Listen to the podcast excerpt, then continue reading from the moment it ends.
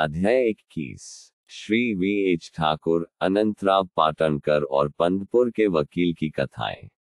इस अध्याय में हेमाडपंत ने श्री विनायक हिशचंद्र ठाकुर बी ए, श्री अनंतराव पाटनकर पुणे निवासी तथा पंढरपुर के एक वकील की कथाओं का वर्णन किया है। ये सब कथाएं अति मनोरंजक है। यदि इनका सारांश मनन पूर्वक ग्रहण कर उन्हें आचरण में लाया जाए तो आध्यात्मिक पंथ पर पाठकगण अवश्य अग्रसर होंगे।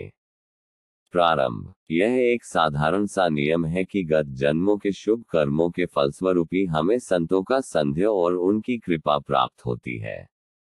उदाहरणार्थ हेमाडपंत स्वयं अपनी घटना प्रस्तुत करते हैं।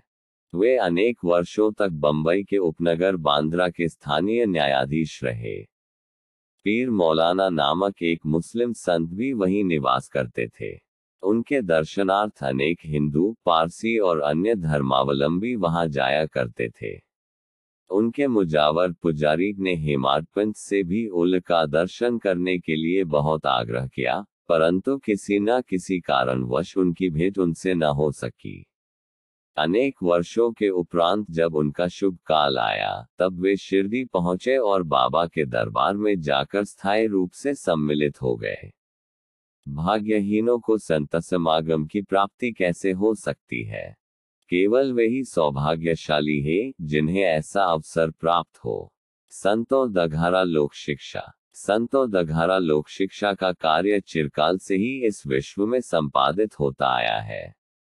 अनेकों संत भिन्न भिन्न स्थानों पर किसी निश्चित उद्देश्य की पूर्ति के लिए स्वयं प्रकट होते हैं। यद्यपि उनका कार्यस्थल भिन्न होता है, परंतु वे सब पुनर्तः एक ही है। वे सब उस सर्वशक्तिमान परमेश्वर की संचालन शक्ति के अंतर्गत एक ही लहर में कार्य करते हैं। उन्हें प्रत्येक के कार्य का परस्पर ज्ञान रहता है और आवश्यकतानुसार परस्पर कमी की पूर्ति करते हैं, जो निम्नलिखित घटना दघारा स्पष्ट है। Shri Thakur, Shri V H Thakur B A revenue विभाग में एक कर्मचारी थे। वे एक समय भूमिमापक दल के साथ कार्य करते हुए बेलगांव के समीप वडगांव नामक ग्राम में पहुंचे। वहां उन्होंने एक कानरी संत पुरुष आपा के दर्शन कर उनकी चरण वंदना की। वे अपने भक्तों को निश्चल दासकृत विचार सागर नामक ग्रंथ, जो वेदांत के विषय में है, का भावार्थ समझा रहे थे। जब श्री ठाकुर उनसे विदाई लेने लगे तो उन्होंने कहा, तुम्हें इस ग्रंथ का अध्ययन अवश्य करना चाहिए और ऐसा करने से तुम्हारी इच्छाएं पूर्ण हो जाएंगी तथा जब कार्य करते करते कालांतर में तुम उत्तर दिशा में जाओगे तो सौभाग्यवश तुम्हारी एक महान संत से भेंट होगी, जो मार्ग प्रदर्शन कर तुम्हारे हृदय को शांति और सुख प्रदान करेंगे। बाद में उनका स्थानांतरण जुन्न को हो गया, जहाँ की नौने घाट पार करके जाना पड़ता था। यह घाट अधिक गहरा और पार करने में कठिन था, इसलिए उन्हें भैंसे की सवारी कर घाट पार करना पड़ा, जो उन्हें अधिक असुविधाजनक तथा कष्टकर प्रतीत हुआ। इसके पश्चात ही उनका स्थानांतरण कल्याण में एक उच्च पद पर हो गया और वहां उनका नानासाहेब चांदोरकर से परिचय हो गया। उनके दघारा उन्हें श्री साई बाबा के संबंध में बहुत कुछ ज्ञात हुआ और उन्हें उनके दर्शन की तीव्र उत्कंठा हुई। दूसरे दिन ही नाना साहेब शिरडी को प्रस्थान कर रहे थे।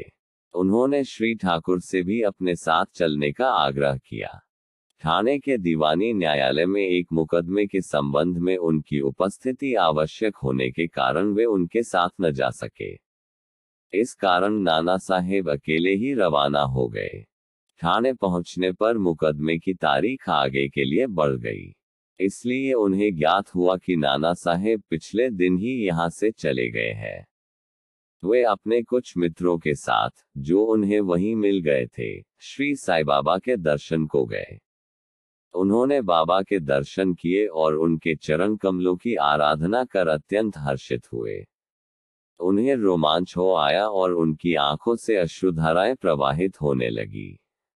त्रिकालदर्शी बाबा ने उनसे कहा, इस स्थान का मार्ग इतना सुमा नहीं जितना कि कानरी संत अप्पा के उपदेश या नौनेघाट पर भैंसे की सवारी थी। आध्यात्मिक पथ पर चलने के लिए तुम्हें घोर परिश्रम करना पड़ेगा, क्योंकि वह अत्यंत कठिन पथ है। जब श्री ठाकुर ने हेतुगर्भ शब्द सुने, जिनका अर्थ उनके अतिरिक्त और कोई न जानता था, तो उनके हर्ष का पारावार न रहा और उन्हें कानरी संत के वचनों की स्मृति हो आई। तब उन्होंने दोनों हाथ जोड़कर बाबा के चरणों पर अपना मस्तक रखा और उनसे प्रार्थना की कि प्रभु, मुझ पर कृपा करो और इस अनाथ को अपने चरण कमलों की शीतल छाया में स्थान दो। तब बाबा बोले, जो कुछ अप्पा ने कहा वो सत्य था। उसका अभ्यास कर उसके अनुसार ही तुम्हें आचरण करना चाहिए। व्यर्थ बैठने से कुछ लाभ न होगा। जो कुछ तुम पठन करते हो उसको आचरण में भी लाओ, अन्यथा उसका उपयोग ही क्या। गुरु कृपा के बिना ग्रंथावलोकन तथा आत्मानुभूति निरर्थक ही है। श्री ठाकुर ने अभी तक केवल विचार सागर ग्रंथ में सैद्धांतिक प्रकरण ही पढ़ा था, परंतु उसकी प्रत्यक्ष व्यवहार प्रणाली तो उन्हें शिरडी में ही ज्ञात हुई। एक दूसरी कथा भी इस सत्य का और अधिक सशक्त प्रमाण है।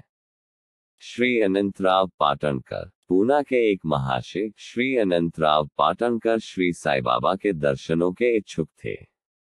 उन्होंने शिरडी आकर बाबा के दर्शन किए। दर्शनों से उनके नेत्र शीतल हो गए और वे अति प्रसन्न हुए। उन्होंने बाबा के श्री चरण छुए और यथायोग्य पूजन करने के उपरांत बोले, मैंने बहुत कुछ पठन किया। वेद, वेदांत और उपनिषदों का भी अध्ययन किया तथा अन्य पुराण भी श्रवण किए, फिर भी मुझे शांति न मिल सकी। इसलिए मेरा पठन व्यर्थ ही सिद्धि हुआ। एक निरा अज्ञानी भक्त मुझसे कहीं श्रेष्ठ है। जब तक मन को शांति नहीं मिलती तब तक ग्रंथावलोकन व्यर्थ ही है। मैंने ऐसा सुना है कि आप केवल अपनी दृष्टि मात्र से और विनोदपूर्ण वचनों दघारा दूसरों के मन को सरलतापूर्वक शांति प्रदान कर देते हैं। यही सुनकर मैं भी यहाँ आया हूँ। कृपा कर मुझ दास को भी आशीर्वाद दीजिए। तब बाबा ने निम्नलिखित कथा कही। घोड़ी की लीद के लौ गोले नवधा भक्ति। एक समय एक सौदागर यहाँ आया। उसके सम्मुख ही एक घोड़ी ने लीद की। जिज्ञासु सौदागर ने अपनी धोती का एक छोर बिछाकर उसमें लीद के नौ गोले रख लिए और इस प्रकार उसके चित्त को शांति प्राप्त हुई। श्री पाटनकर इस कथा का कुछ भी अर्थ न समझ सके, इसलिए उन्होंने श्री गणेश दामोदर उपनाम दादा केलकर से अर्थ समझाने की प्रार्थना की और पूछा कि बाबा के कहने का अभिप्राय क्या है। वे बोले कि जो कुछ बाबा कहते हैं उसे मैं स्वयं भी अच्छी तरह नहीं समझ सकता, परंतु उनकी प्रेरणा से ही मैं जो कुछ समझ सका हूँ वह तुमसे कहता हूँ। घोड़ी है ईश कृपा और नौ एकत्रित गोले हैं नवविधा भक्ति यथा श्रवण, कीर्तन, नामस्मरण, पाद सेवन, अर्चन, वंदन, दास्या या दास्ता, सख्यता और आत्मनिवेदन। ये भक्ति के नौ प्रकार हैं। इनमें से यदि एक को भी सत्यता से कार्यरूप में लाया जाए तो भगवान श्रीहरि अति प्रसन्न होकर भक्त के घर प्रकट हो जाएंगे। समस्त साधनाएं अर्थात जप, तप, योगाभ्यास तथा वेदों के पठन पाठन में जब तक भक्ति का संपुट न हो बिल्कुल शुष्क ही है। वेद ज्ञानी या ब्रह्म ज्ञानी की कीर्ति भक्ति भाव के अभाव में निरर्थक है। आवश्यकता है तो केवल पूर्ण भक्ति की। अपने को भी उसी सौदागर के समान ही जानकर और व्यग्रता तथा उत्सुकता पूर्वक सत्य की खोज कर नौ प्रकार की भक्ति को प्राप्त करो, तब कहीं तुम्हें दृढ़ता तथा मानसिक शांति प्राप्त होगी। दूसरे दिन जब श्री पाटनकर बाबा को प्रणाम करने गए तो बाबा ने पूछा कि क्या तुमने लीद के नौ गोले एकत्रित किए। उन्होंने कहा कि मैं अनाश्रित हूँ। आपकी कृपा के बिना उन्हें सरलतापूर्वक एकत्रित करना संभव नहीं है। बाबा ने उन्हें आशीर्वाद देकर सांत्वना दी कि तुम्हें सुख और शांति प्राप्त हो जाएगी, जिसे सुनकर श्री पाटनकर के हर्षे का पारावार न रहा। कंदपुर के वकील भक्तों के दोष दूर कर उन्हें उचित पद पर ला देने की बाबा की त्रिकालिकता की एक चौखट का वर्णन कर इस अध्याय को समाप्त करेंगे। एक समय पंढरपुर से एक वकील शिरडी आए। उन्होंने बाबा के दर्शन कर उन्हें प्रणाम किया तथा कुछ दक्षिणा भेंट देकर एक कोने में बैठ वार्तालाप सुनने लगे। बाबा उनकी ओर देखकर कहने लगे कि लोग कितने धूर्त हैं, जो यहाँ आकर चरणों पर गिरते और दक्षिणा देते हैं, परंतु भीतर से पीठ पीछे गालियां देते रहते हैं। कितने आश्चर्य की बात है ना। यह पगड़ी वकील के सिर पर ठीक बैठी और उन्हें उससे पहननी पड़ी। कोई भी इन शब्दों का अर्थ न समझ सका, परंतु वकील साहब इसका गूढ़ार्थ समझ गए। फिर भी वे नतशिर बैठे ही रहे।